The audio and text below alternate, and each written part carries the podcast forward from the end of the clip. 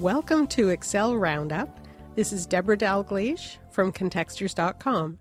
In this week's Roundup, we'll look at using names in a workbook, some Excel productivity tips, and how to fix some of those problems that were caused by the security update that Microsoft rolled out in December. Buttons stopped working and some errors appeared in workbooks. This is the first roundup of 2015, and I'm still having some problems getting the date correct. I like to type month and day in my workbooks and don't enter the year, so if I'm putting in stuff from last month, it, it ends up going in as December 15th. So be careful as you put in your dates for the next couple of weeks. I posted a couple of articles recently. One was on using Excel to count ho- tell guests during a date range. So from December 1st to 15th, how many people were staying in your hotel. Some arrived before that and some leave during that time. So, how do you keep track of those numbers in a date range? I also noticed as I was doing some data entry on December 27th that that was day 42,000 in the Excel calendar. The dates are all stored as numbers, and that odd round number really caught my attention.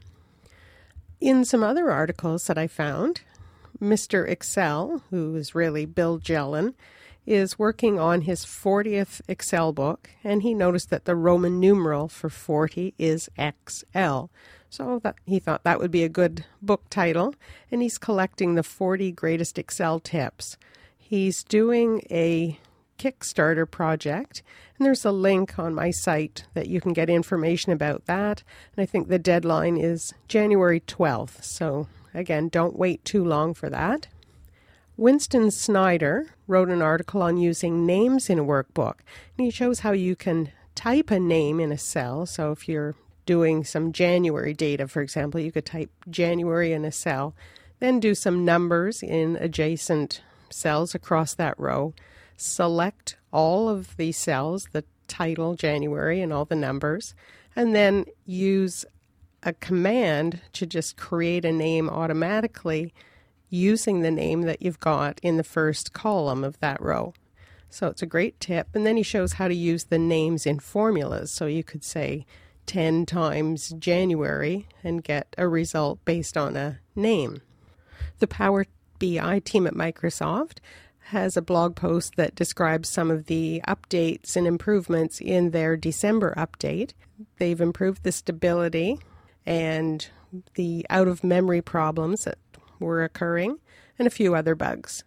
Gregory Long, who is an illustrator, shows how he uses 3D column chart in Excel as the basis for a background cityscape. So he creates this 3D chart and turns it around and then adds some textures and things to make it look like a city instead of a 3D column chart. So it's quite interesting to take a look at that.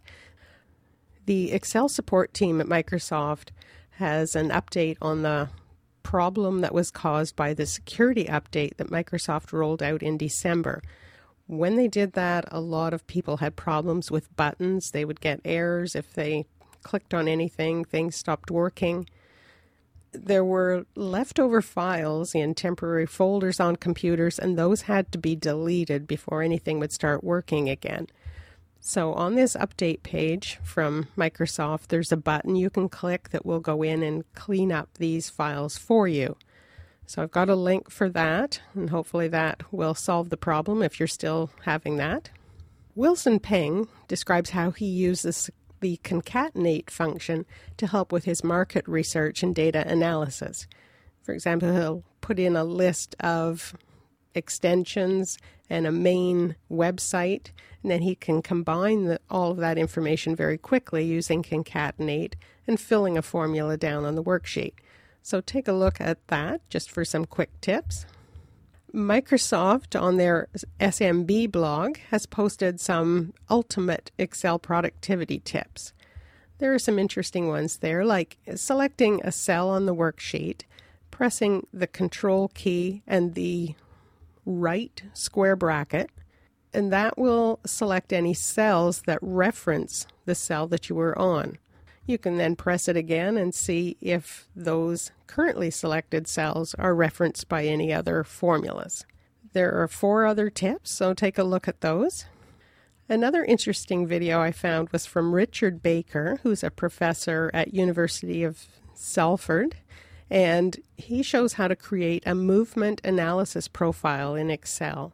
He overlaps two column charts, and it's quite interesting to see different use for Excel than I've ever seen.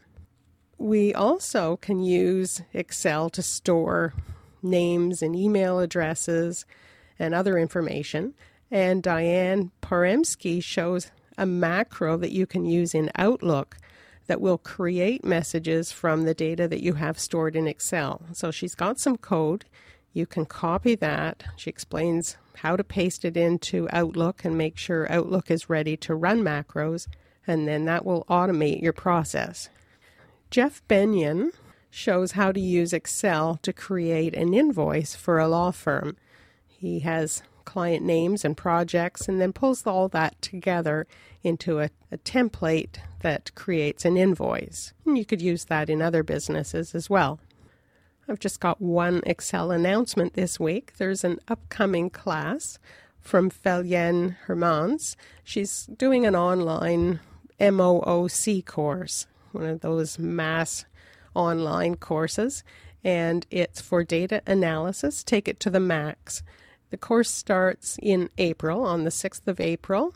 It's an eight week course that you can audit for free, and there's a link for that on my site as well. Thank you for listening to Excel Roundup. This is Debra Dalgleish from Contextures.com.